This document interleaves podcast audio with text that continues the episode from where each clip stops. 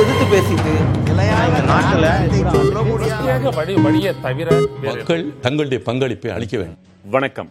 நேர்பட பேசு நிகழ்ச்சியின் வாயிலாக மீண்டும் உங்களை சந்திக்கிறேன். வங்கக்கடலில் இருந்து மெல்ல நகர்ந்து வருகிறது புயல். இன்று நள்ளிரவில் கரையை கடக்க உள்ளது. மரங்களை மண்டியிட வைக்கும் அளவிற்கு வலுத்த காற்று கலங்க வைக்கும் அளவிற்கு கனமழை கடற்கரையோரங்களை கவனத்தோடு அரசு காக்க வேண்டிய நிலை வரவர வலுவிழக்கிறது என்பது ஆறுதல் தரும் செய்தி. மாண்டஸ் என்பது பெயர். சுழற்சியின்படி ஐக்கிய அரபு அமீரகம் வைத்துள்ள பெயர். பொருள் புதையல் பெட்டியாம் எதையும் அது புதையலென கருதி கொள்ளட்டும் உயிர்களை தொடாமல் இருந்தால் போதும் என்னும் நிலை. காரணம் இயற்கை சீற்றங்களை பொறுத்தமட்டில் உயிர்கள் எல்லாம் மிக எளிய இறைகள்தாம் ஆதியிலிருந்தே இயற்கையை இறையென கொண்டதற்கு இந்த அச்சமும் ஒரு காரணம் என்பார்கள். இயன்றவரை அந்த அச்சத்தை அறிவியலால் வென்று கொண்டிருக்கிறோம். அந்த வகையில் இயற்கை சீற்றங்களை எதிர்கொள்வதில் நாம் கற்றதும் கற்க வேண்டியதும் என்ற தலைப்பில் இன்று கருத்துக்களை பெறலாம். பங்கு பெறுவோர் தென்மண்டல வானிலை மைய இயக்குநராக கடமையாற்றி ஓய்வு பெற்ற திரு ரமணன் பூவுலகி நண்பர்கள் அமைப்பில் இருந்து வழக்கறிஞர் திரு வெற்றி செல்வன் சிறப்பு பங்கேற்பாளராக நம்மோடு வருவாய் மற்றும் பேரிடர் மேலாண்மை துறை அமைச்சர் மாண்புமிகு K K S S R Ramachandran அவர்களும் இணைந்திருக்கிறார். அமைச்சர் அவர்களுக்கும் மற்றுமுள்ள விருந்தினர்களுக்கும் வணக்கம். அமைச்சர் அவர்களே உங்களிடம் நான் கேட்கிறேன். தமிழகத்தின் இந்த மழை வெள்ளத்தை எதிர்கொண்டு உரிய முன்னெச்சரிக்கை நடவடிக்கைகளை எடுத்துக் கொண்டிருப்பதை தமிழகம் பார்க்கிறது. தொடர்ந்து செய்திகளாகவும் நாம் வழங்கிக் கொண்டிருக்கிறோம். நீங்கள் சொல்லும் கருத்துக்களை பதிவு செய்யுங்கள். உங்களுக்கு சவாலாக தோன்றுகிறது என்று ஏதேனும் இருக்கிறதா? பொதுவாக இந்த புயல் வந்து இந்த அரசாங்கத்துக்கு நம்முடைய அரசாங்கத்துக்கு நம்முடைய முதலமைச்சருக்கு நாங்கள் சவாலாக நாங்கள் பார்க்கவில்லை. ஆனால் அதை சந்திக்க சவாலாக பார்க்கவில்லையே ஒழிய சவாலாக வந்தால் அதை சந்திக்கக்கூடிய அளவிற்கு அரசு நிர்வாகம் இன்றைக்கு செயல்பட்டு கொண்டிருக்கிறது. உதாரணத்துக்கு மாமல்லபுரம் அருகிலே தான் கரையை கடக்கும் என்று நாம் எதிர்பார்க்கிறோம். மாமல்லபுரம் செங்கற்பட்டு மாவட்டம் அதை சுற்றி இருக்கிற காஞ்சிபுரம் விழுப்புரம் கடலூர் போன்ற மாவட்டங்களில் இருக்கிற மாவட்ட ஆட்சி நிர்வாகங்கள் எல்லாம் நாம் அங்கே உஷார்படுத்தி வைத்திருக்கிறோம். அவர்களுக்கு உரிய நடவடிக்கை எடுத்துக்கொண்டிருக்கிறார்கள் புயல் வரு வருகிற நேரத்தில் அதை சமாளித்திருக்க வேண்டிய முன்னெச்சரிக்கை நடவடிக்கை எல்லாம் இந்த அரசாங்கம் ஒரு கோடிட்டு அந்த கோடியின்படி நடந்து கொண்டிருக்கிறது.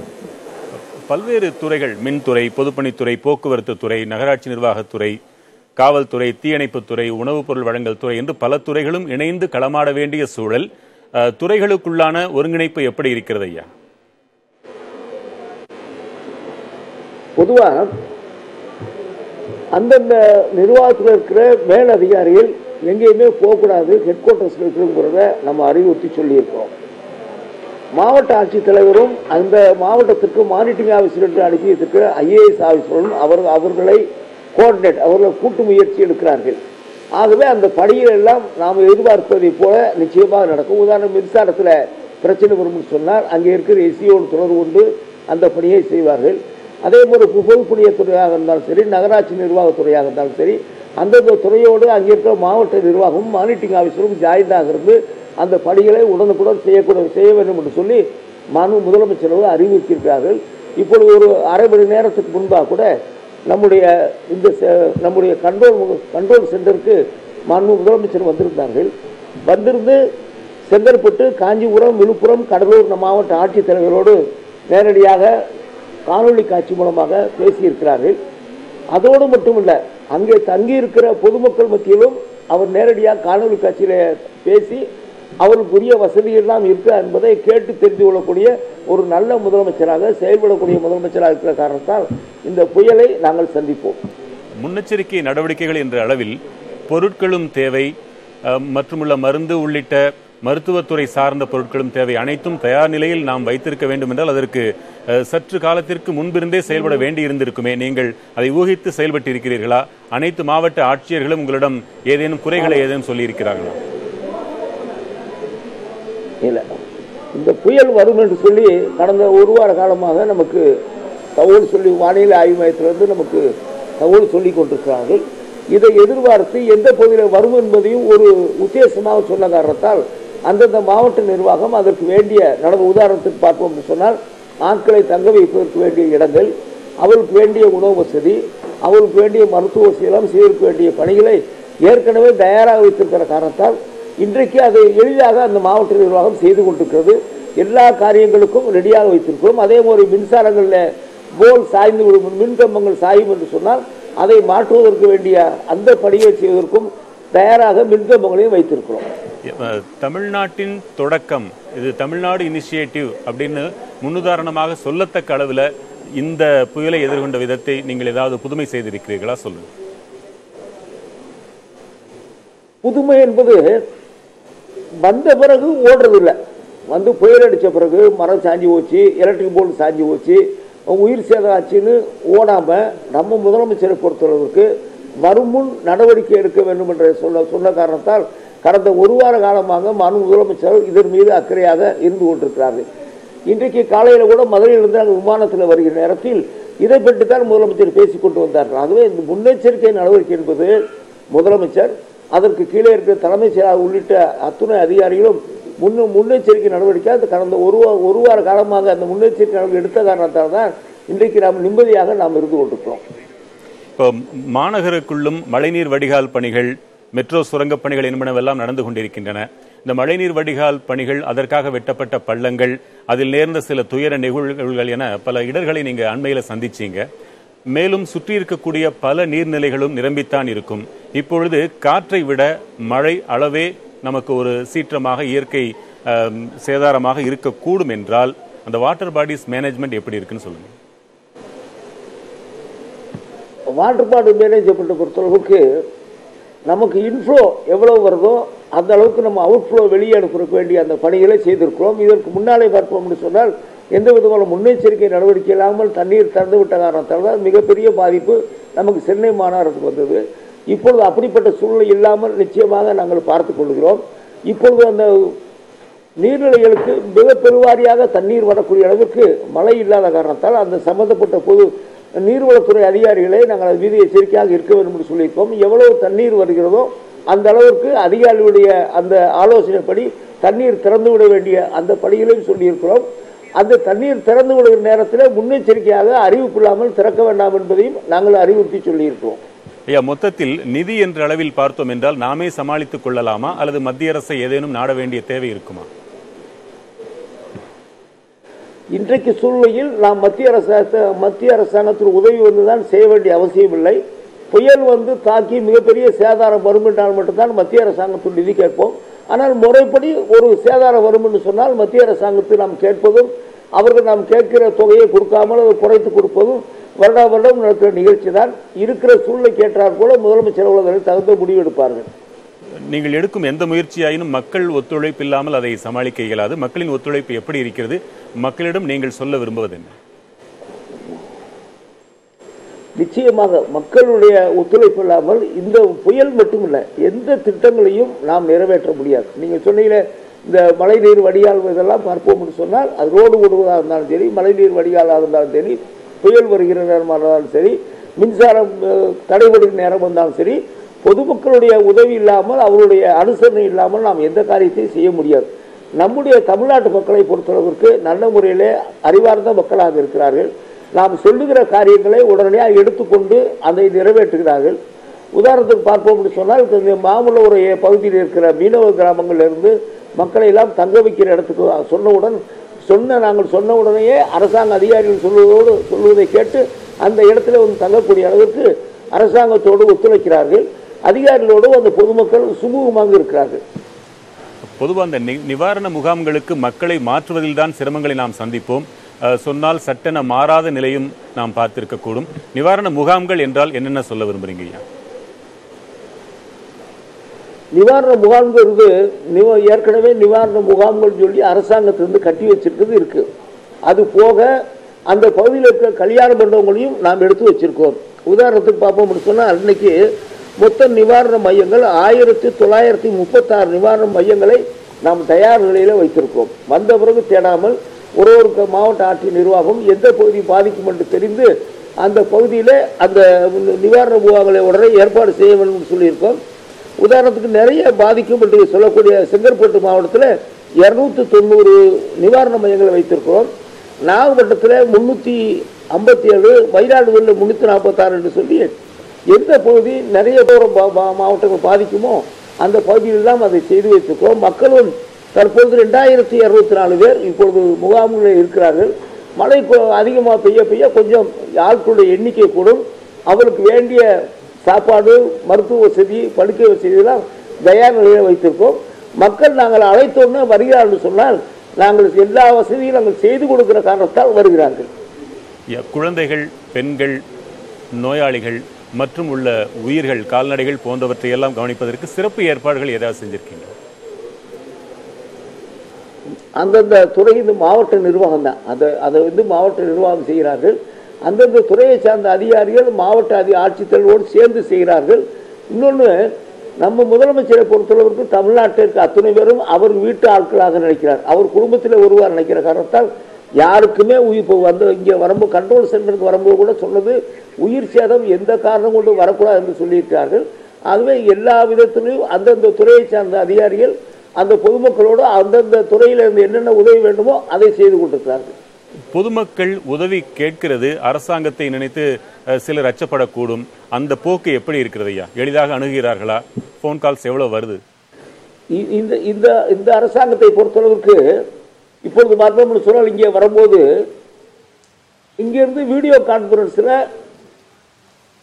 அங்கே தங்கியிருக்கிற பொதுமக்களோடு தலைவர் பேசுகிறார் பேசும்போது அங்கே இருக்க பொதுமக்கள் தலைவரோட தலைவர் ஒரு முதலமைச்சர்கிட்ட பேசுகிறமா இல்லை அவங்க வீட்டில் ஒரு ஆள்கிட்ட பேசுகிறமா உரிமையாக பேசிட்டு நான் மட்டும் வரல பாருங்க எங்கள் குழந்தையெல்லாம் வந்திருக்காங்கன்னு சொல்லி அந்த குழந்தைகள்லாம் அந்த வீடியோவில் காட்டி அதை மகிழ்ச்சியாக இருக்கக்கூடிய அளவிற்கு ஒரு நெருக்கமான ஒரு முதலமைச்சர் நெருக்கமான அரசாங்கமாக இருக்கிற காரணத்தால் இந்த அரசாங்கத்திடம் உதவி கேட்பதிலே அவங்களுக்கு எந்த விதமான கூச்சமோ வேற எந்த விதமான தொந்தரவோ அவங்களுக்கு இல்லை.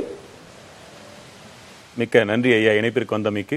உங்களைப் போலவே ஆழமாக அதே வேளையில் நிதானமாக குளுமையாக மெல்ல மெல்ல நகர்ந்து வருகிறது. ஆபத்தின்றி கடந்து விடுவோம் என்று நம்புகிறோம். இணைப்பிற்கு வந்தமைக்கு நன்றி அமைச்சர் அவர்களே. நிச்சயமாக நிச்சயமாக இயற்கை நமக்கு உதவியாக இருக்கும். இயற்கை நமக்கு உதவியாக இருக்கும். மிக்க நன்றி ஐயா. நன்றி. இனி அமர்வில் இருக்கும் மற்ற விருந்தினர்களிடம் நாம் செல்லலாம். ரமணன். இதை சீற்றங்கள் இயற்கை சீற்றங்கள் நாம் இதுவரை எதிர்கொண்டது இனி எதிர்கொள்ள வேண்டியது கற்றது கற்க வேண்டியது என்று நாம் தலைப்பிட்டிருக்கிறோம். இந்த மழையை பொறுத்த மட்டில் கடந்த மழை கடந்த புயல் இந்த புயல் அப்படித்தான் நாம் ஒரு முறையை விட அடுத்த முறை கொஞ்சமேனும் நாம் முன்னேறி இருக்கத்தான் வேண்டும். அதுதான் மனித வளர்ச்சி. தொழில்நுட்ப ரீதியாக அல்லது மக்கள் அதை புரிந்து கொண்ட அளவில் உங்கள் பார்வை எப்படி? கண்டிப்பாக முன்ன முன்னேறி இருக்கிறோம். ஏன்னா இப்போ பாருங்கள் சமீபத்தில் மக்களெல்லாம் அப்புறப்படுத்தப்பட்டு விட்டார்கள் தாழ்வான பகுதியிலிருந்து. ஸோ அதுவே ஒரு நல்ல முன்னேற்றம். ஒரு உயிர் சேதம் என்பது இப்போ தவிர்க்கப்படுகிறது. அது ரொம்ப ரொம்ப முக்கியம். ஸோ மதிநுட்பம் மூலமாக நாம் செய்கின்றோம். அது முக்கியம். கற்க வேண்டியது அப்படிங்கிறது பகுதியும் பார்க்கணும். மற்ற நாடுகள் என்ன பண்ணுறாங்க மற்ற மாநிலங்களில் என்ன செய்கின்றார்கள்? அப்படிலாம் பார்த்தும்போது இப்போது உதாரணத்துக்கு ஒரிசா மாநிலத்தில் எப்படின்னாக்க பார்க்க முடிந்தது ஒரு வாட்டி. ஒ- ஒரு பில்டிங்கில் கீழே வந்து மாடெல்லாம் கட்டி வைக்கிறதுக்காக க- வச்சுருக்காங்க. தரைப்பகுதியில் வந்து ரூமெல்லாம் கிடையாது. அடுத்து மாடியில் போ ஏறி போன அப்புறம் மேலே அறைகள் மக்கள் தங்கலாம். அது வருடம் முழுதும் ஒரு பயன்பாட்டில் இருக்கணும்ங்கிறதுக்காக அங்கே ஒரு இரு அலுவலகங்கள் அரசு அலுவலகம் இருக்குது இந்த ரேஷன் ஷாப்போ ஏதோ ஒரு ஆஃபீஸோ ஏதோ இருக்குது அதனால் அவர்கள் தூய்மை செய்து அதை தயார் நிலையில் வைத்திருப்பார்கள். ஸோ அது ஒரு நல்ல உதாரணமாக எடுத்துக்கொள்ளலாம். அது மாதிரி நிறைய இப்போது கியூபா சின்ன நாடு தான் ஆனால் ஒருவர் கூட இறக்க மாட்டார்கள். காரணம் என்னென்னா ஒரு நாள் என்பது இந்த பயிற்சி தினமாக அறிவிக்கப்படுகிறது. அன்று ஒரு எச்சரிக்கை விடப்படும். தாழ்வான பகுதியிலிருந்து மக்கள் மேடான பகுதிக்கு சென்று விடுவார்கள். பள்ளி மாணவர்கள் கீழ்த்தளத்தில் உள்ள புத்தகங்கள் உபகரணங்கள் எல்லாத்தையும் மேல் மாடியில் வைத்து விடுவார்கள். இது போன்ற நாடு முழுதுமே பங்கேற்கும் ஒரு பயிற்சி. அதையெல்லாம் கேட்கும் பொழுது முதலில் பொறாமைதான் வருகிறது. நம்ம நம் நிலை எப்போது அப்படி மாறுமோ என்று. இப்ப இந்த மழையை பொறுத்த மட்டில் உங்களுடைய ஊகம் என்ன? இந்த மழையை பொறுத்தவரையிலும் அஹ், ஊகம் என்னன்னாக்க இப்போ வந்து மகாபலி அருகே கரையை கிடக்கும். ஏன்னா அந்த கணினி சார்ந்த கணிப்புகள் அடுத்தது அவர்கள் பயன்படுத்தக்கூடிய இந்த க- காற்றினுடைய அழுத்தத்தையெல்லாம் வைத்துக்கொண்டு உறுதியாக சொல்லிவிட்டார்கள். கண்டிப்பாக அங்கே தான் கிடக்கும். அதில் எந்தவித ஐயமும் இல்லை. அடுத்தது கடலோர மாவட்டங்களை தாண்டி உள் மாவட்டங்களுக்கு மழை வர ஆரம்பிக்கும். அது குறிப்பாக வட உள் மாவட்டங்கள். அந்த வேலூர் ராணிப்பேட்டை திருப்பத்தூர் போன்ற மாவட்டங்கள்லாம் மழையை எதிர்பார்க்கலாம் நாளை. அதன் பிறகு அது கர்நாடகா சென்றுவிடும். அடுத்தது அரபிக்கடலுக்கு சென்றுவிடும். அதில் எந்தவித சந்தேகமும் இல்லை. ஸோ அந்த நேரத்தில் இந்த காற்றும் வரும். ஸோ இந்த முன்னெச்சரிக்கை காரணமாக கண்டிப்பாக எந்த பாதிப்பும் இருக்காது என்று நம்புகின்றேன். இந்த வானிலை ஆய்வு மையத்திற்கு தேவையான கருவிகள் விஷயங்களில் கொஞ்சம் மனக்குறை இருந்ததே அது சரி செய்யப்பட்டு விட்டதா? அதாவது அவர் என்ன அந்த முன்னாடி இந்த இயக்குனர் என்ன சொன்னார்னு எனக்கு தெரியல. அதாவது இந்த ஒரு புயல் என்று வந்தால் உலகில் உள்ள பல நிறுவனங்களும் கணிக்கும். அது வந்து உலகம் முழுதும் எல்லாருக்கும் கொடுக்கப்படும் அந்த கணிப்பு என்பது. என்றால் எல்லா எந்த நாடும் நான் அதாவது வீம்புக்காக சொல்லல. எந்த நாட்டின் உதவியும் தேவையில்லை. இந்திய நாட்டின் சொந்த இண்டிஜினியஸ் இந்த ப்ராடக்ட்ஸே போதும். இங்க இல்லாத ஐஐடியா அப்படின்னு சொல்லத்தக்க அளவுல நம்ம இல்லையா?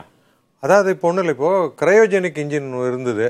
அது கொடுக்கக்கூடாது என்ற நிலை வந்தவோ நாமே தயாரித்தோம். வானிலையை பொறுத்தவரை அந்த மாதிரி இல்லை.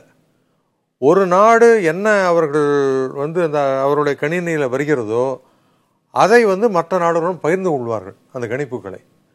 அதனால் ஒரே நேரத்தில் பார்த்தா வந்து ஐரோப்பிய ஒன்றியமும் இருக்கும். அடுத்து அமெரிக்காவுடைய மென்பொருள் இருக்குது ஜிஎஃப்எஸ் என்று சொல்லக்கூடிய மென்பொருள் குளோபல் ஃபோர்காஸ்ட் சிஸ்டம் அதை தான் இந்தியா பயன்படுத்தி அதை கொடுத்து விட்டார்கள் நமக்கு. ஸோ அதை தான் நம்ம அந்த கணிப்புக்கு நம்மளுடைய கணிப்புக்கு யூஸ் பண்ணி கொஞ்சம் பயன்படுத்திக்கிறோம். தூரத்திலிருந்து கணிக்கிறது ஒன்று. இப்படி ஒன்று உருவாக கூடும் அப்படின்றதெல்லாம். ஆனால் பக்கத்தில் வரும் பொழுது குறைந்தபட்சம் ஒரு 48 மணி நேரத்திற்குள்ளாக அல்லது 72 ரெண்டு மணி நேரத்திற்குள்ளாகவாவது இவ்வளவு பெரிய விபரீதம் ஏற்படக்கூடும் அல்லது ஏற்படாது என்று கணிக்க முடிகிறதா? அதாவது இப்போ ஒரு புயல் என்றால் ஒரு வாரம் இல்லை பத்து நாள் முன்பே தெரிந்துவிடும். அதாவது சாத்தியக்கூறு அலகு என்று பெயர். ஒரு புயல் உருவாக வேண்டும் என்றால் இந்த அளவுக்கு கடல் வெப்பம் இருபத்தாறு புள்ளி ஐந்து டிகிரி சென்டிகிரேடுக்கு மேலே இருக்க வேண்டும். மேலடுக்குகளில் காற்று முறிவு இருக்கக்கூடாது. வெவ்வேறு திசைகளை காற்று வீசக்கூடாது. பூமியினுடைய நடு நிலநடுக்கோடு ஈக்குவேட்டர் தாண்டி ஒரு ஐந்து டிகிரிக்கு ஐநூறு கிலோமீட்டர் அப்பால் தான் உருவாகும். இதையெல்லாம் கணக்கில் எடுத்துக்கொண்டு ஒரு வாரம் முன்பே சொல்லிவிடும். ஒரு புயல் உருவாகக்கூடும் என்று. ஸோ அதை வந்து அரசாங்க அதிகாரிகள்லாம் அவர்கள் அதிகாரிகள் சொல்லிவிடுவார்கள். அடுத்தது இந்த புயலுடைய கணிப்புகளை ஐரோப்பிய ஒன்றியினுடைய ஒன்றியத்துடைய க- புயல் கணிப்பு வரும் அமெரிக்கானுடைய கணிப்பு வரும் நமது நாடு கணிப்பு ஆஸ்திரேலியாவோட ஆக்சஸ் மாடல் கணிப்பு ஜப்பான் கணிப்புன்னு எல்லாம் வரும். எல்லாவற்றிலும் ஒரு ஒற்றுமை இருந்தால் உறுதியாக அதே பாதையில் செல்லும். கொஞ்சம் மாற்றம் இருந்தால் அதில் வந்து எந்த அளவுக்கு சாத்தியக்கூறு இருக்குன்னு சொல்லி சொல்வார்கள். அடுத்தது புயலை பொறுத்தவரையிலும் வானிலை மையமானது ஒவ்வொரு பகுதியிலையும் அந்த வானிலை பதிவு கூடங்களிலே பதிவு செய்யப்படும். இந்த காற்றின் அழுத்தத்தை நேற்று என்ன இருந்தது இன்று என்ன இருந்தது பார்க்கும் பொழுது எங்கே அதிகமாக அழுத்தம் குறைந்ததோ அந்த இடத்தின் அருகில் தான் புயல் கரையை கடக்கும். ஆனால் உறுதியாக நாற்பத்தி மூணு நேரம் முன்பு நாம் சொல்லிவிடலாம். சொல்லிவிடும் திரு வெற்றி செல்வன். இப்போ இயற்கை சீற்றங்கள்னு பொதுவாக பேசலாம். இயற்கையாக நடக்கக்கூடிய வினைகள் மனித குதர்க்கங்களால் நமது செயல்களால் அங்கு எழுப்பப்படும் எதிர்வினைகள் ரெண்டா பிரிக்கலாம். இப்போ இந்த மாண்டஸ் புயல் அஹ், இயற்கையா செயற்கையான எதுல பிரிப்பீங்க நீங்க? Climate சேஞ்ச் அப்படிங்கிறது ஹியூமன் இன்டியூஸ்ட் அப்படின்னு சொல்றாங்க. காலநிலை மாற்றம் அப்படிங்கிறது மனித சமூகத்தின் காரணமாக நிகழ்ந்து வரக்கூடிய ஒரு நிகழ்வு தான் இப்போ இந்த புயலுக்கு தோற்றுவாய் அதுவா? நிச்சயமாக. ஏனென்றால் கடந்த ஒரு பத்து வருடங்களா ரெண்டாயிரத்தி பதினொன்று எடுத்துக்கோமே தானே புயல்லேருந்து பார்த்தீங்கன்னா ஒவ்வொரு வருஷத்துக்கு ஒரு புயல் பார்த்துட்டு நாங்கள் முப்பது வருடங்களுக்கு முன்பாக பத்து வருஷத்துக்கு ஒரு புயல் தான் இருந்துச்சு. ஆனால் இரண்டாயிரத்தி பத்தாம் ஆண்டுலேருந்து பார்த்தீங்கன்னா வருஷத்துக்கு ஒரு புயல் பார்க்குறோம். அது இந்தியாவில் அதிகரிச்சுட்டே அதிகரிச்சுட்டே வருது. பே ஆஃப் பெங்காலில் நமக்கு எப்பவுமே புயல் அதிகமாக வரக்கூடியது அங்கே இன்க்ரீஸ் ஆயிருக்கு. அரேபியன் சீல எப்போமாச்சும் தான் வரும்? அரேபியன் சீலையும் இப்போ வந்துட்டு புயல் உருவாகுது. அப்போ இந்த மாற்றத்தை வந்து எப்படி சொல்றாங்கன்னா ஆட்ரிபியூட்டிவ் சயின்ஸ் அப்படின்னு சொல்றாங்க. இன்னைக்கு ஒரு இந்த மாதிரி இயற்கை சீற்றம் நிகழ்கின்றது அப்படின்னா இதற்கு பின்னணி காரணமாக காலநிலை மாற்றம் தானா இருக்குதா இல்லை என்பதற்கான ஆய்வதற்கான ஒரு சயின்ஸ் இப்போ டெவலப் ஆயிருக்கு. அந்த ஒரு 50-50 சயின்ஸின் அடிப்படையில். ஐம்பது ஐம்பது விழுக்காடு சாத காரணம் இருக்குமா?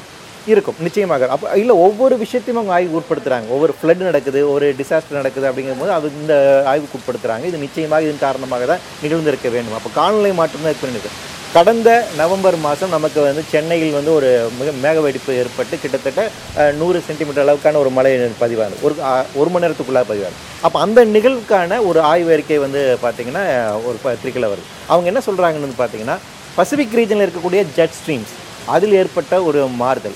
El Nino effect India dipole effect இந்த மூன்று நிகழ்வும் ஒன்று சேர்ந்து நிகழ்ந்தால் சென்னையில் அதிகப்படியான மழை பொழிவு பதிவாகிருக்கு அப்படின்றாங்க. அப்போ உலகத்தில் ஏதோ ஒரு மூலையில் மா- இருக்கக்கூடிய மாற்றம். ஏன் வந்து பசிபிக் ரீஜனில் உங்களுக்கு மாற்றம் அடையுது அப்படின்னு பார்த்தீங்கன்னா கிரீன்லாண்டை ஒட்டி இருக்கக்கூடிய அந்த பகுதியில் கூடிய பனிப்பாறைகள் வேகமாக உருகி வருது. அந்த பனிப்பாறை உருகுவதன் காரணமாக அட்லாண்டிக் மெடிட்டரேனியன் ஓஷன் கரண்ட் அப்படிங்கிற ஒரு முறை இருக்குது அதில் சில மாற்றங்கள் உருவாயிரும் அந்த மாற்றத்தின் காரணமாக ஜட் ஸ்ட்ரீம்ஸ் அப்படி சொல்லக்கூடிய அந்த மேகத்தில் வரக்கூடிய அந்த வேவ்ஸில் வரும் மாற்றங்கள் ஏற்படுகிறது ஒரு அட்மாஸ்பியர் சேஞ்ச் உண்டாகுது.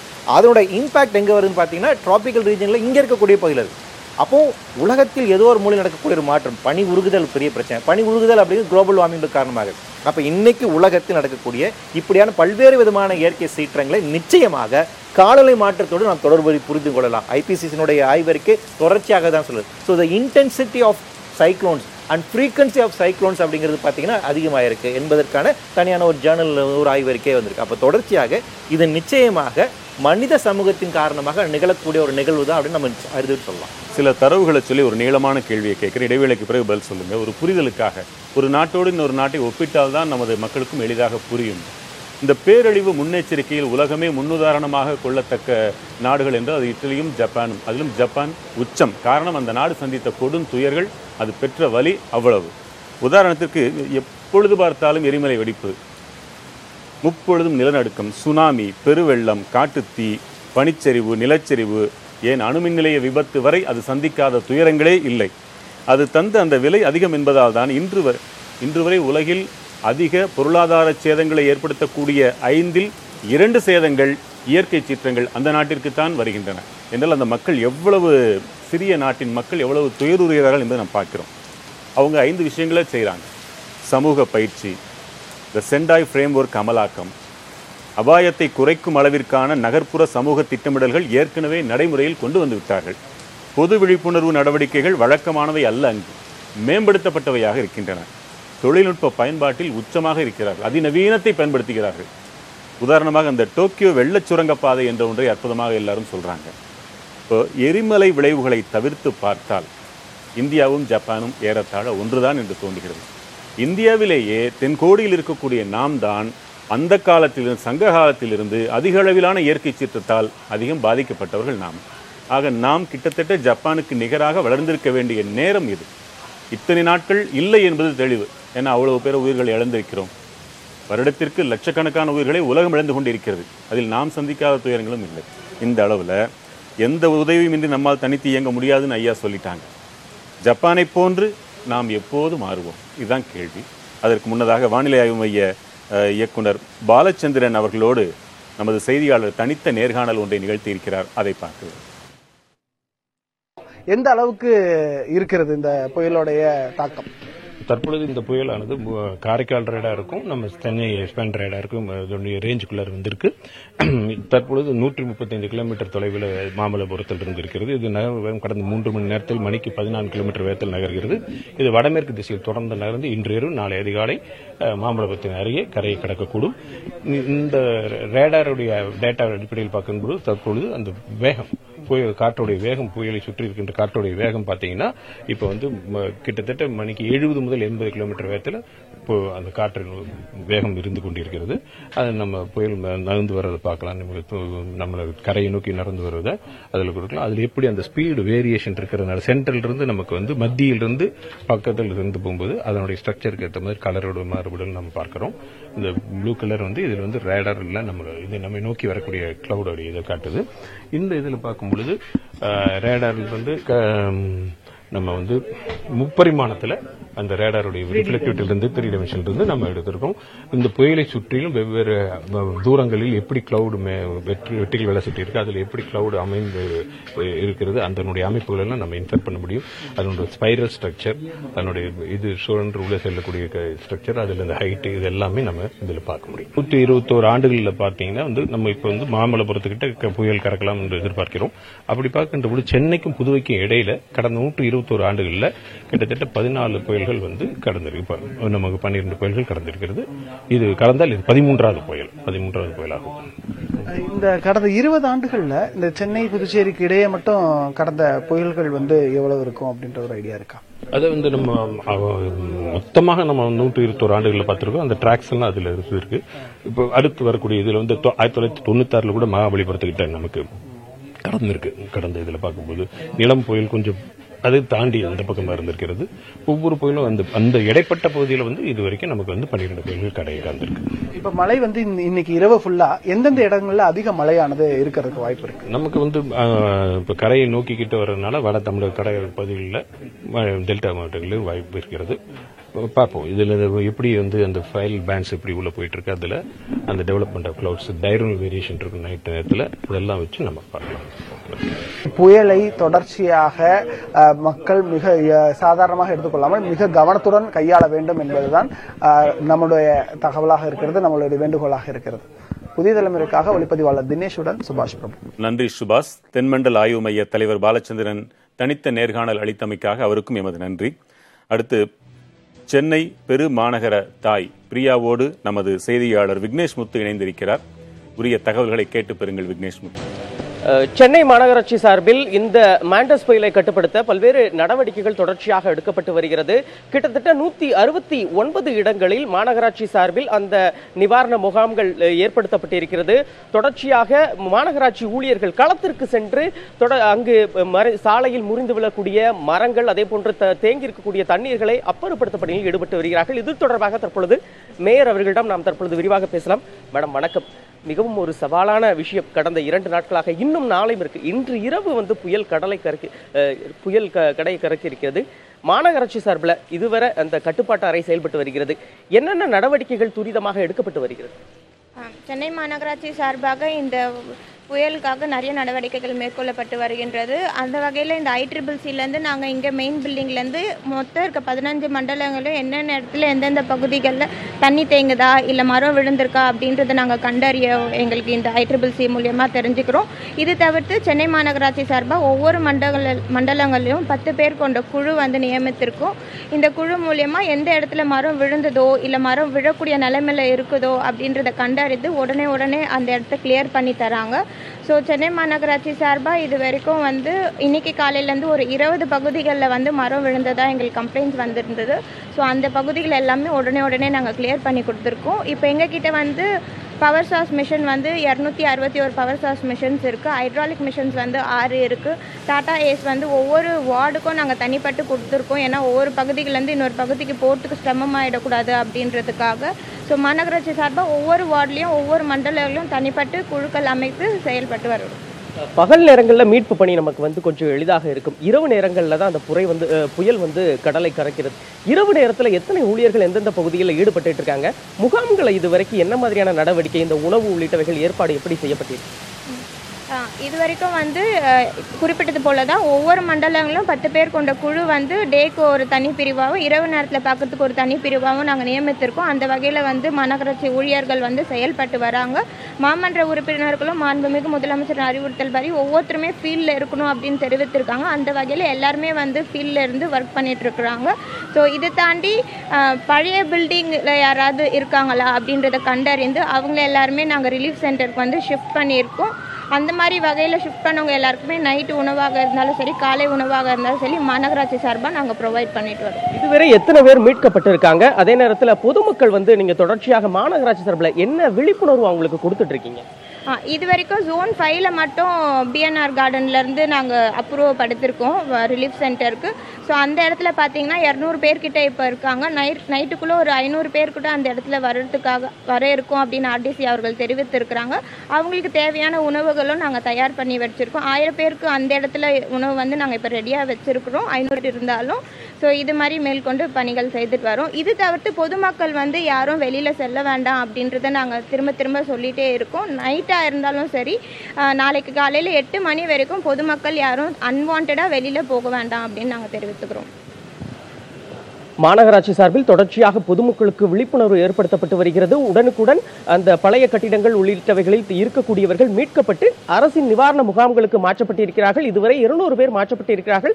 இரவு நேரத்திலும் எங்களுடைய பணி என்பது எந்தவித தொய்வுமின்றி தொடரும் என மாநகராட்சி மேயர் தற்பொழுது தெரிவித்திருக்கிறார் வெங்கடபிரசாத் தனித்த தகவல்கள் அளித்த மாநகர தாய் பிரியா அவர்களுக்கு மிக்க நன்றி. செய்தியாளர் விக்னேஷ் முத்து உங்களுக்கும் நன்றி. நேரலையில் கண்டு கொண்டிருக்கும் மக்களே உங்களுக்கு ஒரு உதவி தேவை என்றால் என்ன செய்வீர்கள் என்பதை நினைவு கொள்ளுங்கள். உடனடியாக திரையில் தோன்றும் எண்களை குறித்துக் கொள்ளுங்கள். மக்கள் குறிப்பாக கடலோர மாவட்டங்களில் வாழும் மக்கள் அவசியம் அந்த எண்களை குறித்து வைத்துக் கொள்ளுங்கள். திரு வெற்றி செல்வன் ஆசிய நாடுகளில் இயற்கை பேரழிவு ஆபத்துகள் நிறைந்த நாடுகள் பட்டியலில் இந்தியா இரண்டாம் இடத்தில் இருப்பதாக சென்னையில் அவசர நிலை நிர்வாக பயிற்சி நடந்தபோது யூனிசெஃபின் ஒரு அதிகாரி சொன்னார். இருபத்தி ஏழு மாநிலங்கள் இந்தியாவில் பேரழிவுகளுக்கு இலக்காக அதிக வாய்ப்புள்ளவைன்னு சொல்றாங்க. அறுபது சதவிகித நிலப்பகுதிகள் நிலநடுக்க ஆபத்துகள் நிறைந்தவைன்னு சொல்றாரு. ஒன்று புள்ளி நான்கு கோடி ஹெக்டேர் பரப்பளவு நிலப்பகுதி வெள்ள ஆபத்தால் நிறைந்தவைன்னு சொல்றாரு ஏழாயிரத்துக்கும் மேற்பட்ட கிலோமீட்டர் கடற்கரை பகுதிகள் புயற்காற்று ஆபத்து நிறைந்தவைன்னு சொல்றாரு. இது சொல்லாதது என்ன? எல்லா நோயும் இருக்குன்னு சொல்ற மாதிரி இதுக்கு மேல என்ன இருக்கணும் அப்படின்னு தோணுது. இதனால தான் நான் ஜப்பானையும் இந்தியாவையும் ஒப்பிட்டு நான் சொன்னேன். அவங்க தயாரா இருக்காங்க நம்ம தயாரா இல்லையோன்னு தோணுது. உங்க கருத்து? கூடுதலாக அதில் இன்னும் சொல்லுறது என்னன்னா இந்த ரேங்கிங் ஒவ்வொரு ஸ்டேட்ஸுமே என்ன இருக்குன்னு பார்த்தீங்கன்னா தமிழ்நாடு வந்து ஏழாவது இடத்துல இருக்குது சென்னை வந்து ஆறாவது இடத்துல. ஒவ்வொரு மாநகரங்களுமே ஆபத்துக்குள்ளான ஒரு பகுதி இப்போ ஜப்பான்றது நம்ம என்ன படிப்பினை கற்றுக்கலாம் அப்படின்னு பார்த்தீங்கன்னா வந்து அவங்களுக்கு இரண்டாம் உலக போரின் போது வந்து மிகப்பெரிய அழிவுகளை சந்திச்சாங்க. உலகத்தில் யாருமே சந்திக்காத ஒரு அழிவு. இரண்டு அணுகுண்டுகள் தாக்குதலை அவங்க தான் சந்திச்சாங்க உலகத்தில் எந்த நாடுமே அதை பார்க்காத நாடு. அதுலேருந்து அவங்க மீண்டெழுந்து வந்திருக்கிறாங்க. அதுக்கு பின்னாடி ஃபுகுஷிமாக இருக்கட்டும் எரிமலையாக இருக்கட்டும் இருக்காங்க இந்த இதுக்கு பின்பாக அந்த ரெசிலியன்ட்னு சொல்லுவாங்க. பழைய நிலைமைக்கு திரும்பி வரக்கூடிய பண்பு அது இயற்கையாக இருக்கக்கூடியது. அந்த மக்கள் அதை எப்படி சாத்தியப்படுத்தினார்கள்னா இரண்டு நிலையில் ஒன்று கல்வி. கல்வியை அவர்கள் அவங்க அவங்க டிசாஸ்டர் மேனேஜ்மெண்ட் அவங்க கல்வியில் ஒரு பாடத்திட்டமாக கொண்டு வந்தாங்க. நீங்கள் குறிப்பிட்டது போல சார் குறிப்பிட்டது போல கியூபாவில் வந்து இருக்கக்கூடிய கல்வி இருக்குங்களா? அந்த அளவுக்கான கல்வி ஜப்பானில் இருக்குது குழந்தைகளுக்கு அவங்க பயிற்றுவிக்கிறாங்க. அந்த மாக் ட்ரில் அப்படின்னு சொல்லுவாங்க. ஒரு ஆபத்து நேர்ந்தால் நீங்கள் என்ன செய்யணும்? புயல் எச்சரிக்கை கொடுத்தால் நீங்கள் என்ன செய்யணும்? நிலநடுக்க எச்சரிக்கை கொடுத்தால் நீங்கள் என்ன செய்யணும்? தீ விபத்து நேர்ந்தால் நீங்கள் என்ன செய்யணும்? அப்போ அதுக்கான கெப்பாசிட்டி பில்டிங் ரெண்டாவது சைக்காலஜிக்கலாக நீங்கள் டிசாஸ்டர் எதிர்கொள்ளக்கூடிய ஒரு தன்மை தேவை. இந்த கல்வி அப்படிங்கிறது மாணவர்களுக்கு மட்டுமில்ல அங்கே இருக்கக்கூடிய நிர்வாக அமைப்புக்கும் இருக்கு. பொதுமக்கள் சிவில் சொசைட்டிக்குமே வந்து இருக்கு. சிவில் சொசைட்டிக்கும் நிர்வாக அமைப்புக்கு ஏன் தேவை அப்படின்னா இப்போ ரெவன்யூ டிபார்ட்மெண்ட் தான் நமக்கான டிசாஸ்டர் மேனேஜ்மெண்ட் இங்கே வந்து பார்க்குறாங்க. டிசாஸ்டர் மேனேஜ்மெண்ட்ல கூட அந்த ரெவன்யூ டிபார்ட்மெண்ட் இருக்கக்கூடிய அதிகாரிகள் அப்புறம் நம்ம காவல்துறை அதிகாரிகள் தீயணைப்புத்துறை இவங்கெல்லாம் இருக்காங்க. இதில் இருக்கக்கூடிய நிர்வாகத்துறை சார்ந்திருக்கக்கூடிய ரெவன்யூ டிபார்ட்மெண்ட் சைக்காலஜிக்கலாக டிசாஸ்டர் எதிர்கொள்வதற்கு அவங்க தயாராக இருக்க மாட்டாங்க. ஏன்னா அவங்க ஆம் சேர்லேயே வேலை பார்த்து பழக்கப்பட்டவர்கள். அப்ப திடீர்னு ஒரு ஆபத்து நிலையில நீங்க இது கொண்டு வரீங்க. அப்ப சைக்காலஜிக்கலா எதிர்கொள்ள வேண்டும் என்றால் அவங்களுக்கு அந்த கெப்பாசிட்டி பில்டிங் அப்படிங்கிறது தேவை. அப்ப அவங்களுக்கான மார்க் ட்ரில்ஸ் நம்ம நடத்த வேண்டிய தேவை இருக்கு. பொதுமக்களுக்கு இப்படியான மார்க் ட்ரில்ஸ் நம்ம நடத்தணும் ஒரு சயின்டிபிக் டெம்பர்மெண்ட் வேணும். ஒரு இயற்கை சீற்றம் வருகின்றது. அப்ப எதிர்கொள்வதற்கான மனநிலை எனக்கு வந்து வரும். ஒரு காவல்துறை அதிகாரிக்கு இருப்பது போல் ஒரு ராணுவத்துறை அதிகாரிக்கு இருப்பது போல்க ஒரு இயற்கை சட்டத்தை எதிர்கொள்வதற்கான மனநிலை சாதாரண மனசுக்கு வந்துடாது அப்ப அந்த பயிற்றுவிப்பு அப்படிங்கிற அந்த கல்வி முறை தேவை. இரண்டாவது இருக்கணும். முக்கியமான விஷயம் என்னன்னா நீங்கள் மாடர்ன் டெக்னாலஜிஸ் அவங்க வந்து பயன்படுத்துறாங்க சொல்லுங்க அப்போ நம்மளுடைய வடிவமைப்பில் நீங்கள் டிசாஸ்டர் ரெசிடென்டான ப்ரோக்ராம்ஸை இன்க்ளூட் பண்ணணும். இப்போ நீங்கள் குறிப்பிட்டது போல எதெல்லாம் நிலநடுக்க பகுதி என்பதற்கான டேட்டா நம்மகிட்ட இருக்குது எதெல்லாம் வெள்ளச்சரிவு வரக்கூடிய பகுதி அதுக்கான டேட்டா நம்ம இருக்குது எதெல்லாம் அதிகப்படியான வறட்சி உண்டாக்குறதுக்கான டேட்டா அப்படிங்கிறது நமக்கு வந்து கோஸ்டல் ரீஜனில் எங்கே வந்து உங்களுக்கு அதிகப்படியான சி எரோஷன் அதிகமாக இருக்குது என்பதற்கான டேட்டா இருக்குது அப்போ இந்தந்த பகுதியில் என்ன மாதிரி கட்டுமானங்களை நாம் அனுமதிக்கலாம்? எந்த பகுதியில் கட்டுமானங்களை அனுமதிக்கலாம் என்பதற்கான டவுன் அண்ட் கண்ட்ரி பிளானிங் ஆக்டில் பிளான் எவல்யூஷன் நீ கொண்டு வரணும். சிஎம்டிஐ தான் வந்து என்ன பண்ணுறாங்கன்னு பார்த்தீங்கன்னா உங்களுக்கு சென்னைக்கான மாஸ்டர் பிளான் ரெடி பண்ணுறாங்க அந்த மாஸ்டர் பிளானில் எதெல்லாம் வந்து செஸ்மிக் ஹசாட ஜோன் அப்படிங்கிறது இருக்குது சைக்ளோன் ஃப்ரோன் ஏரியா அப்படிங்கிறது கண்டறியப்படலாம் அப்போ அந்த பகுதியில் இந்த மாதிரி கட்டுமானங்கள் மட்டும்தான் அனுமதிக்கப்பட வேண்டும் என்ற வடிவமைப்பு இருக்குன்னு அந்த ரிஸ்ட்ரிக்ஷன் இருக்கான்னு கேட்டிங்கன்னா இல்லை. ஸோ நம்மளுடைய லேக்கணம் எங்கேருந்து ஆரம்பிக்குதுன்னு பார்த்தீங்கன்னா அப்போ நம்ம இன்ஃப்ராஸ்ட்ரக்சர் டெவலப்மெண்ட் அப்படின்னு பார்க்கும்போது அந்த இடத்துல இருக்கு. சில வருடங்களுக்கு முன்பாக சென்னை உயர்நீதிமன்றத்தில் பொதுநல வழக்கு தாக்கல் செய்யப்படுது. டி நகர் தியாகராஜ நகரில் இருக்கக்கூடிய பெருவாரியான இருக்கக்கூடிய அங்கே இருக்கக்கூடிய எல்லாம் மால்ஸாக இருக்கட்டும் கடைகளாக இருக்கட்டும் போதிய அளவுக்கு தீயணைப்பு பாதுகாப்பு துறையினுடைய அனுமதி இல்லாமல் அவங்க செயல்படுத்துறாங்க. ஒரு டிசாஸ்டர் அங்க நினைச்சு நினைச்சு பாருங்க. தொழில் வளர்ச்சிக்கான வேற இன்ஃப்ராஸ்ட்ரக்சர்ஸ் தான் நம்ம அதிகப்படுத்தி அதிகரிக்க நீங்க அங்க நினைச்சு பாருங்க அவ்வளவு கூட்டம் இருக்குது. அங்க ஒரு சின்ன இன்சிடென்ட் நடக்குது அப்படின்னா அவ்வளவு மக்கள் நம்ம ரெஸ்கியூ பண்ணி ஆகணும். ஒரு நொடி திரும்ப வரேன். வி cannot eat இன்ஃப்ராஸ்ட்ரக்சர்ஸ் சொல்லுவாங்க. நான் ஒரே ஒரு செய்தியாளர்கிட்ட மட்டும் போயிட்டு வந்துடுறேன். செங் செங்கல்பட்டு ஆட்சியர் ராகுல்நாத் அவர்கள் நம்மோடு இணைந்திருக்கிறார். நன்றி ஆட்சியரே இணைப்பிற்கு வந்தமைக்கு. வணக்கம். செங்கல்பட்டு நிலை எப்படி இருக்கிறது? என்ன தேவை இருக்கிறது? சவாலாக நீங்கள் நினைப்பது என்ன? செங்கல்பட்டில் குறிப்பா வந்து மாமல்லபுரத்தை பொறுத்த வரைக்கும் இந்த மேண்டோஸ் புயல் வந்து கரையை கடக்கிறதுக்கு இந்த தொலைவில் இருக்கு அப்படின்னு ஒரு ஆய்வு மையம் மூலமா எச்சரிக்கை விடுத்துள்ளார். இது சம்பந்தமாக சுமார் இன்னொரு இன்னும் ஒரு இரண்டு மணி நேரத்துக்கு உள்ள அந்த ஆஹ் புயல் வந்து கரை கிடக்கிறதுக்கு வாய்ப்புகள் இருக்கு. அதுக்காக முன்னெச்சரிக்கை நடவடிக்கையாக பொதுமக்கள் ஆஹ் பாதிக்க உள்ளாவதை தவிர்க்கிறதுக்காக ஈசிஆர்ல இருக்கக்கூடிய டிராபிக்கை வந்து அந்த புயல் கரையை கிடக்கும் அந்த சமயத்துக்கு வந்து அதாவது கிட்டத்தட்ட பத்து மணிக்கு மேல இன்றைக்கு இரவு பத்து மணிக்கு மேல தடை செய்யப்பட்டுள்ளது. இல்ல இவ்வளவு செய்திகளை மக்கள் பார்த்தும் கூட இன்னும் அங்கே மாவட்ட ஆட்சியர் பார்த்து தான் தடை செய்ய வேண்டும் என்ற நிலைக்கா மக்கள் செயல்படுறாங்க? போக்குவரத்து இருக்கா? போக்குவரத்து ரொம்ப இதா இருக்கு. இருந்தாலும் சென்னையிலிருந்து அக்கறை இதுல இருந்து ஈஸியா இது இருக்கக்கூடிய ஒரு முக்கிய பகுதியான அந்த அக்கறையிலிருந்து நம்ம இது பண்ணியிருக்கோம். இதெல்லாம் நம்ம ப்ரிகாஷனா தான் பண்ணியிருக்கோம். வரக்கூடிய அந்த வெஹிக்கிள்ஸோட நம்பர்ஸ் வந்து ரொம்ப கம்மியா இருக்கு. இருந்தாலும் நம்ம ஒரு மக்கள் பாதுகாப்புக்காக இந்த நடவடிக்கை எடுத்திருக்கோம். சுச்சுவேஷன் முழுமையாக அண்டர் கண்ட்ரோல்னு உங்களால சொல்ல முடியுதா ஆட்சியர்? நம்ம பார்த்துட்டு இருக்கோம். அஹ், அனைத்து முன்னெச்சரிக்கை நடவடிக்கைகளும் எடுத்திருக்கோம். மக்கள் அனைவரும் பாதுகாப்பாக இருக்கிறதுக்கு அஹ், அனைவரையும் வலியுறுத்துகிறேன். புயல் வந்து கரையை கடந்ததுக்கு பிறகுதான் நெக்ஸ்ட் இதுக்குண்டான அஹ், அனைத்து நடவடிக்கைகள் எடுக்க முடியும். அதுக்கு நாங்க தயார் நிலையில் இருக்கோம். இணைப்பிற்கு வந்தமைக்கு நன்றி திரு ராகுல்நாத். செய்தியாளர் ரமேஷ் பட்டினப்பாக்கத்திலிருந்து இணைந்திருக்கிறீங்க. குறிப்பிடத்தக்க தகவல்கள் உண்டா?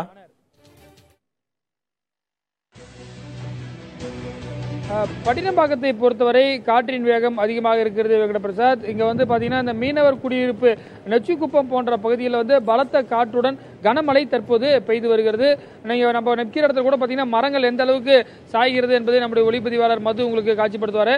இந்த அளவுக்கு பாத்தீங்கன்னா கிட்டத்தட்ட வந்து இன்னும் ஒரு சில மணி நேரங்களில் புயல் கரையை கடக்குது. ஏன்னா அந்த மாமலை பொறுத்தவரைக்கும் இதுக்கும் இருக்கக்கூடிய இடம் பாத்தீங்கன்னா ஒரு ஐம்பது கிலோமீட்டர் பக்கம் தான் இருக்கு. இதுவும் வங்கக்கடலை ஒட்டிய ஒரு பகுதி தான். இங்க வந்து பாத்தீங்கன்னா இந்த மீனவர்கள் அமைத்திருந்த இந்த மீன் விற்பதற்காக இருக்கக்கூடிய அந்த கூடாரங்கள் அனைத்துமே வந்து அடித்து செல்லப்பட்டிருக்கிறது. அதாவது வழக்கமா வந்து பட்டினப்பாக்கம் கடற்கரைக்கும் கடல் பகுதிக்குமான அந்த இடைவெளி என்பது குறைந்து இருக்கிறது அந்த தண்ணீர் முழுவதுமாக தற்பொழுது கடல் நீர்கள்லாம் என்பது சாலை வரை வரக்கூடியது பார்க்க முடியுது.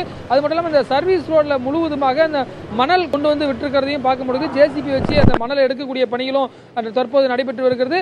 பலத்த காற்றுடன் தொடர்ச்சியாக இந்த பகுதியில் கனமழை பெய்து வருகின்றது. தகவல்களை தந்தமைக்கு நன்றி ரமேஷ். திரு வெற்றி செல்வன் தமிழக அரசின் சார்பில் இன்று ஒரு இயக்கம் தொடங்கப்பட்டிருக்கிறது. உள்ளபடியே மிகுந்த மகிழ்ச்சியை தரக்கூடிய ஒரு நிகழ்ச்சியாக நாங்கள் பார்க்கிறோம். தமிழ்நாடு காலநிலை மாற்ற இயக்கம் தொடக்க விழா நிகழ்வு. அதில் பேசியிருக்கக்கூடியவர்கள் காலநிலை செயல்பாட்டில் தமிழகம் முன்னோடியாக திகழும் என்கிறார் அமைச்சர் மெய்யநாதன். பனைமரங்களை நடும் திட்டம் குறித்தும் முதலமைச்சர் சொல்லியிருக்கிறார். சௌமியா சுவாமிநாதன் ஜூனாட்டிக் நோய்கள் என்பதை பற்றியும் அறிவுறுத்தி இருக்கிறார் இப்படி பல விஷயங்களை கேட்க நன்றாக இருக்கின்றன எச்சரிக்கைகள் தொடக்கம் எல்லாம். கடந்த சட்டமன்ற தேர்தலின் போது சுற்றுச்சூழல் தேர்தல் அறிக்கை என்ற ஒன்றை நீங்கள் அனைத்து அரசியல் கட்சிகளிடமும் கொண்டு சேர்த்தீர்கள். எல்லோரும் வாங்கிக் கொண்டார்கள். எவ்வளவு பேர் அதை எப்படி பார்த்தார்கள் சேர்த்தார்கள் என்பது வேறு விஷயம். இன்றைக்கு ஒரு கட்சி ஆளுங்கட்சியாக வந்திருக்கிறது. அது இதில் உள்ள அனைத்து விஷயங்களையும் ஓரளவுக்கு ஏற்றுக்கொண்டதாக அறிகிறோம் ஆனால் சிலவற்றை அது செயல்படுத்த தொடங்கி இருக்கிறது எந்த கட்சி வேண்டுமானாலும் ஆளுங்கட்சியாக வரலாம். ஆனால் உங்களைப் போன்ற சமூக ஆர்வலர்களும் நாங்களும் தான் என்றைக்கும் நல்ல எதிர்க்கட்சிகளாக திகழ வேண்டியவர்கள். என்றால் நமது பங்களிப்பு என்னவென்றால் இதை நாம் கண்காணிக்கிறோமா?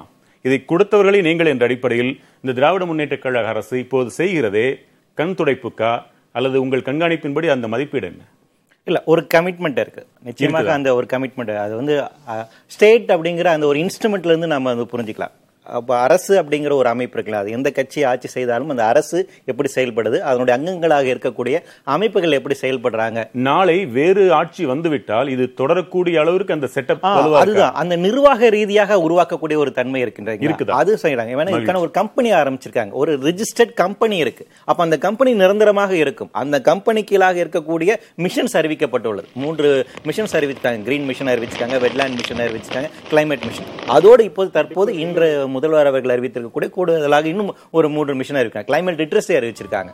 அதே போல ஸ்மார்ட் வில்லேஜஸ் அப்படிங்கிற ஒரு இதாக இருக்காங்க. கிரீன் மானுமெண்ட்ஸ் அப்படிங்கிற இது அப்போ இவை எல்லாமே மக்களுக்கு கொண்டு போய் சேர்ப்பதற்காக. அப்போ இந்த அமைப்பு நம்ம நீங்கள் குறிப்பிட்டது போல எதிர்க்கட்சிகளாக செயல்பட வேண்டியது உங்களுக்கு எங்களுக்கு தான் இருக்குது எப்படி நீங்கள் வந்து பசுமை காப்போம் அப்படிங்கிற ஒரு நிகழ்ச்சி தொடர்ச்சியாக நடத்திக்கணும் அப்போ ஒரு மீடியா மூலமாக நம்ம செய்யறோம். ஒரு கன்சிஸ்டண்டாக நம்ம ஒர்க் பண்ணுறோம் நாங்கள் மானிட்டர் பண்ணுறோம் கேள்விகள் கேட்போம். இன்சிஸ்ட் பண்ணுறோம் அட் த சேம் டைம் ஒரு டயலாக் கூட இருக்கும். அரசு அப்படிங்கிற எந்த இடத்துல நாம அவருடைய கருத்தை அந்த பாலிசி எதுக்குறோமோ அதே நேரத்தில் இந்த கருத்து இப்படிதான் நீங்க செய்யணும் ஆதரவு தெரிவிக்கணும் நிலை இந்த இரண்டு இல்லை. ஏனென்றால் அரசு என்கின்ற அமைப்பை நம்ம அமைப்பாக புரிந்து கொள்கிறோம் சிவில் சொசைட்டியாக நாம் செய்ய வேண்டியது இருக்குல்ல? ஜனநாயகத்தில் இது ரொம்ப முக்கிய கூறாக நம்ம வந்து பார்க்கிறோம். அப்போ நம்மளுடைய பங்களிப்பு இல்லாமல் கவர்னன்ஸ்ல செயல்பட முடியாது. கவர்னன்ஸ்ல எப்படி இருக்க வேண்டும் என்ன தவறு செய்யறன்னு சுட்டி காட்டுவோம் அந்த வகையில் இன்னைக்கு கிளைமேட் சேஞ்சுக்கான வெரி இனிஷியல் ஸ்டெப்ஸ் நம்ம வந்து வச்சிருக்கோம். கிளைமேட் சேஞ்ச் ஆப்வியஸ்லி நம்மள முந்திக்குச்சு. இலங்கை நாட்டளவிற்கு நம்மளும் வல்னரபிள் தான் கிட்டத்தட்ட. ரொம்ப இருக்கும். கம்பேரிட்டிவ்லி நம்ம ப்ரிப்பேர்னஸ் எப்படி இருக்கு? கம்பேரிட்லி நம்மளோட ப்ரிப்பேர்னஸ் எப்படி இருந்தாலுக்குன்னா அடுத்த கட்ட ந- நகர்வை நோக்கி நகர வேண்டிய ஒரு நிலையில் தான் இருக்கும். என்னன்னா நம்ம இருக்கக்கூடிய ஏழியரான ஆக்ஷன் பிளான்ஸ் அப்படிங்கிற எல்லாமே காலாவதி ஆகிவிட்டன. இரண்டாயிரத்தில் பத்து தான் ஃபர்ஸ்ட் ஃபர்ஸ்ட் இந்தியாவுக்கான கிளைமேட் ஆக்ஷன் பிளான் வந்துச்சு. இரண்டாயிரத்தி பதினாலில் தமிழ்நாட்டுக்கான டிராஃப்ட் ஆக்ஷன் பிளான் வந்துச்சு. அது சரியில்லை அப்படின்னு சொல்லி அடுத்த ஆக்ஷன் பிளான் ரெடி பண்ணிருக்காங்க. So climate change action plan அடுத்து இனிமேல் தான் வரப்போகுது. அதன் அடிப்படையில் இருந்தே ஒவ்வொரு மாவட்ட ரீதியாக இருக்கக்கூடிய மிஷன்ஸ் அண்ட் ப்ரிப்பேர்னஸ் நம்ம வந்து செயல்படுத்த வேண்டிய ஒரு காலகட்டத்தில் அப்போ என்னன்னா இப்போ தான் நம்ம வந்து வெரி இனிஷியல் ஸ்டேஜில் இருக்கிறோம். கட்டுமானம் சாதித்து கொடுக்க ஒரு தமிழ்நாட்டுக்கான ஒரு கிளைமேட் மாடல் எவால்வ் பண்ண வேண்டிய ஒரு தேவையும் இருக்குது அது குறித்து இன்னைக்கு வந்து முதல்வர் கூட அந்த கருத்தை தெரிவித்திருக்கிறார்கள் கூட. இப்போ சார் குறிப்பிட்டது போல தமிழ்நாட்டுக்கான நம்ம இப்போ டேட்டாஸ் வந்து வாங்க வேண்டியது. அண்ணா யூனிவர்சிட்டி தான் அதுக்கான நோடல் ஏஜென்சியாக சொல்லிருக்காங்க. அங்கே வந்து ஒரு கிளைமேட்டிக் ஸ்டுடியோ ஆரம்பிச்சிருக்காங்க. ஏறத்தாழ ஒரு கோடி ரூபாய் வந்து கொடுத்து அங்க சூப்பர் கம்ப்யூட்டர்ஸ் வாங்கி மாடலிங் டெவலப் பண்ண போறாங்க. தமிழ்நாட்டுக்கான ஒரு கிளைமேட் மாடல் அப்படிங்கிற டெவலப் பண்ண வேண்டிய ஒரு தேவை அப்படிங்கிறது. வனபிலிட்டி அசஸ்மெண்ட்டுக்கு அது ரொம்ப முக்கியமான ஒரு ஒரு விஷயமாக இருக்கு. அடுத்து மாவட்ட ரீதியாக இந்த அமைப்புகளை உருவாக்குவது அதற்கான ஒரு கமிட்டி ஃபார்ம் பண்ணுவது என்கின்ற. இதில் கூடுதலாக நம்ம பார்க்க வேண்டியதுன்னா ஒரு டிபார்ட்மெண்ட் மட்டுமே இருந்து இது நிச்சயமாக சாத்தியப்படுத்த முடியாது. அப்போ ஒரு என்டையர் டிரான்சிஷன் அப்படிங்கிறது தேவைப்படுகிறது. எனர்ஜியில் நமக்கு டிரான்சிஷன் அப்படி தேவைப்படுது. விவசாயத்தில் நம்ம வந்து மாற்றத்தை கொண்டு கட்டமைப்பில் நாம் மாற்றம் செய்ய வேண்டிய தேவை இருக்கு. நிதி பெரிய தடையா ஏதாவது இருக்குதா? பெரிய அளவுல தேவைப்படுதா? நிச்சயமா பெரிய அளவுக்கு தேவை. இப்போ இப்போதைக்கு வந்து பாத்தீங்கன்னா ஐநூறு கோடி ரூபாய் வந்து இதுக்கு ஒதுக்கீடு செய்யப்பட்டுள்ளதாக நீங்க சொல்லியிருக்காங்க. இது நிச்சயமாக ஒரு இனிஷியலுக்கு போதுமானது. ஆனால் எல்லா கட்சிகளையும் ஒருங்கிணைத்து எல்லா எல்லா அமைச்சகத்தையும் ஒருங்கிணைத்து செய்ய வேண்டியவில்லை அதனால தான் இந்த கிளைமேட் கவுன்சில் வந்து பாத்தீங்கன்னா ஃபினான்ஸ் மினிஸ்டரும் இருக்காங்க இண்டஸ்ட்ரி மினிஸ்டரும் இருக்காங்க என்வரான்மெண்ட் மினிஸ்டரும் இருக்காங்க ஃபாரஸ்ட் மினிஸ்டருமே இருக்காங்க. ஸோ இம்பார்ட்டண்டாக இருக்கக்கூடிய எல்லா மினிஸ்டருமே இருக்காங்க. வேறு சில விஷயங்களை நம்ம எப்படி இருக்கணும்னு தெரிஞ்சுக்க ஆசை. சின்ன சின்ன கேள்விகளா கேட்கிறேன். உதாரணத்திற்கு அணு உலைகளின் நிலை எப்படி இருக்கு? அது நடந்தால் செயற்கை பேரிடராக இருக்கும். அதனுடைய பாதுகாப்பு நிலை எப்படி இருக்கதா நினைக்கிறீங்க? இன்னைக்கு இப்போ கடந்த வாரம் கூட சுப்ரீம் கோர்ட்ல அது சம்பந்தமான நாம தாக்கல் வந்துச்சு. அந்த அணுக்கழிவை என்ன செய்ய போறாங்க என்பதற்கான தீர்வு இன்னைக்கு வரைக்கும் இல்லை. ஏற்கனவே சுப்ரீம் கோர்ட்ல அவங்க சொன்ன விஷயம் என்னன்னா அணுக்கழிவை நாங்க இங்கே வைக்க மாட்டோம். அதை வந்து வேற இடத்துக்கு கொண்டு போறோம். ஒரு டிஜிஆர் அப்படிங்கிற இடத்த கண்டுபிடிச்சு கொண்டு போய் இடைப்பட்ட காலகட்டத்தில் ஏஎஃப்ஆர்ங்கிற ஃபெசிலிட்டி வைக்க போறோம். இப்போ என்ன சொல்றாங்க பாத்தீங்கன்னா ஏஎஃப்ஆர் அப்படிங்கிறது அந்த கேம்பஸ்குள்ளே கொண்டு வருவோம். டிஜிஆர் நாங்க இன்னும் ஐடென்டிஃபை பண்ணல அப்படின்னு. நிரந்தரமாக சேமித்து வைக்கக்கூடிய கிடங்கை நாங்கள் கண்டறியவில்லை. எனவே இங்கே நிரந்தரமாக இருப்பதற்கான. விரைவில் தேவை. ஆமா நிச்சயமாக திரு தேவை. ரமணன் சார் சுனாமி எச்சரிக்கைக்கான அந்த தொழில்நுட்ப கருவிகள் செயல்பாடுகள்லாம் எப்படி இருக்கு? அதாவது Indian national ocean information system என்று சொல்லக்கூடிய இந்த கடல்சார் நிறுவனம் ஒன்று ஹைதராபாத்தில் இயங்குகிறது. அவர்கள் வந்து இந்த கடலின் தரைத்தளத்திலே இந்த சென்சஸ் என்று சொல்கிற உணரைகளை பதித்துள்ளார்கள். ஸோ அதன் மூலம் எந்த ஒரு சுனாமி என்றக்கூடிய ஆழிப்பேரலை வரும்பொழுது அந்த அழுத்தத்தின் காரணமாக ஏற்படக்கூடிய மாற்றங்களை அதை செயற்கைக்கோளுக்கே தெரிவிக்கும். அதன் மூலம் நமக்கு வந்து அந்த இடத்துல ஒரு அலை உண்டாகிவிட்டதை நம்மை நோக்கி வருகிறதா என்று தெரிந்து கொள்ளலாம். கேட்பது குழந்தைத்தனமா என்று கூட தெரியவில்லை. ஆனால் ஒரு கால்நடைத்துறை அதிகாரி சொன்னதை நான் படித்துத்தான் கேட்கிறேன். விலங்குகளை இது தொடர்பாக பயன்படுத்த முடியும் என்றும் சிலர் சொல்கிறார்களே. உதாரணமாக இப்ப கோழி முட்டையிடுவதை நிறுத்திவிடும். உயரமான இடங்களில் போய் கூவிக்கொண்டே இருக்கும். பறவைகள் தாழ பறந்து கிடைப்பதை உணவாக கொண்டுவிடும் பேரழிவு சமயங்களில் எறும்புகள் மரங்கள் ஏறும் பூனைகளும் மரப்பொந்துகளில் அமரும் நாய்கள் தொடர்ந்து குறைக்கும் வளர்ப்போரையே கடிக்கும் வெள்ளாடுகள் கொட்டகைகளிலிருந்து வெளியேறும் மழை வரும் என்றால் செம்மறியாடுகள் ஒன்றையொன்று ஒட்டி நிற்கும் மாடுகள் நிலநடுக்கத்தின் போது பள்ளத்தை நோக்கி ஓடும் குதிரைகள் மனிதர்களை தாக்க முற்படும் என்றெல்லாம் சொல்கிறார்கள். என்றால் இதையும் ஒரு பொருட்டாக அறிவியல் எடுத்துக் கொள்கிறதா? கால்நடைத்துறை சார்பிலே இதை ஒப்படைத்து அதில் ஏதேனும் ஆய்வுகள் பயன் தருமா? இப்போ நம்ம இயற்கையை விட்டு வந்துட்டோம் நம்ம ஃபேனோ ஏசியோ இல்லாத இருக்க முடியாது. மனிதன் இயற்கையுடன் வாழ்ந்தால் கண்டிப்பாக இயற்கையை அறியக்கூடிய அந்த தன்மை நமக்கும் இருக்கும். அவைகள்லாம் இயற்கையுடனே வெளியிலேயே இருப்பதன் காரணத்தினாலே அந்த தன்மை இருக்கலாம். நான் கூட அந்தமான் நிக்கோபர் சிறு சென்றபொழுது அந்த காலகட்டத்தில் ரெண்டாயிரத்தி நாலு ஆழிப்பேரலை வந்தபொழுது உள்ள போயிட்டாங்க. உள்ள போயிட்டாங்க. அப்புறம் அந்த நண்டுகள்லாம் மேலே வந்தது முதல் நாளே அப்படின்னு சொன்னாங்க. அதே போன்று இலங்கையில் கூட இந்த ஆழிப்பேரலையுடைய இது ஒரு நாய் கூட இறக்கவில்லைன்னு சொன்னாங்க. இந்த மாதிரி நிறைய செய்திகள் அதை. கவனிக்கத்தான் வேண்டும் நீங்க நினைக்கிறீங்க? ஆமா ஆராய்ச்சி பண்ற தப்பே இல்லையே. அதாவது இதுதான் அப்படிங்கிறது இல்ல. எதுவா இருந்தாலும் ஒரு செய்தியை கேட்டு ஆராய்ச்சி செய்வதில் எந்த தவறும் வெற்றி இல்லை. செல்வன் அதை ஏற்கிறீர்களா? அந்த ஹியூமன் இன்ஸ்டிங் அப்படி சொல்றோம் Instinct, உள்ளுணர்வா அல்லது அது அது அது என்ன அறிவியலா இருக்கலாம்ல? நம்ம ஆமா அது என்னன்னா நீங்க சொல்லுங்க நம்ம பிக் பேங் தியரியில தான் இருக்குல்ல. அப்போ ஒன்று உங்க உடம்புலயும் இருக்கக்கூடிய அதே ஆட்டம்ஸ் என்னோட உடம்புல இருக்கக்கூடிய ஆட்டம்ஸ் நான் லிவிங் திங்ஸ்லயும் இருக்கு. சோ ஏதோ ஒரு விதத்துல வி ஆர் கனெக்டட் அப்படிங்கிறது தான் பிசிக்ஸ் பிசிக்ஸோட பேசிக் இருப்பதை பயன்படுத்திக் கொள்ளலாமே என்றதுதான். ஈசிக்குள் டு எம்சி ஸ்கொயர் கருந்துளைக்குள்ளாக வேலை செய்யவில்லை எனும் பொழுது நாம் அதிலே தான் கண்டறிய வேண்டியது அதிகம் இருக்கிறது. கண்கூடாக பார்ப்பவற்றை ஏதேனும் செய்யலாமே என்ற தோற்றம். இறுதியாக மக்கள் ஒத்துழைப்பு இன்மையாலும் பல உயிரிழப்புகளை நாம் சந்தித்திருக்கிறோம். அரசாங்கம் ஒரு வரியை சொல்கிறது அது அப்படியே மக்கள் ஏற்றுக்கொண்டால் உயிரிழப்புகள் இல்லாமல் பல நேரங்கள் சமாளித்து இருக்கலாம். அப்படி இருப்பதில்லை. நீங்க சொன்னா குழந்தைகள் கூட கேட்பாங்க. பெரியவங்க நிச்சயம் கேட்பாங்க. மக்கள் எப்படியெல்லாம் ஒத்துழைக்க வேண்டும் நீங்க கருதுறீங்க இப்போ ஜப்பான்ல வந்து ஆழிப்பேரலையானது இத்தனை பத்து மீட்டர் வரும்னு ஒரு எச்சரிக்கை கொடுக்குறான்னு வச்சுக்கோங்க ஆழிப்பேரலுக்கான எச்சரிக்கை. அது பத்து சென்டிமீட்டர் பத்து மில்லிமீட்டர் வந்திருக்கலாம். மக்கள் ஒரு குறையும் சொல்ல மாட்டார்கள். அடுத்து எச்சரிக்கை விடுக்க நீக்கப்பட்டுள்ளது. நீங்கள் உங்கள் தொழிலை மேற்கொள்ளலாம்னு உடனே வேலை செய்ய போவாங்க. ஸோ அந்த ஒரு மனநிலை வர வேண்டும் முதல்ல. ஸோ அது வந்ததுனாலே சரியாக போய்விடும். அடுத்தது வந்து சில மாற்றங்கள் வர வேண்டும். இப்போது கட்டிடங்கள்லாம் வந்து கட்டுறோம். அப்போது கண்டிப்பாக அந்த கட்டிடத்தில் உள்ள நீர் ரோடுக்கு ச- சாலைக்கு செல்லக்கூடாது.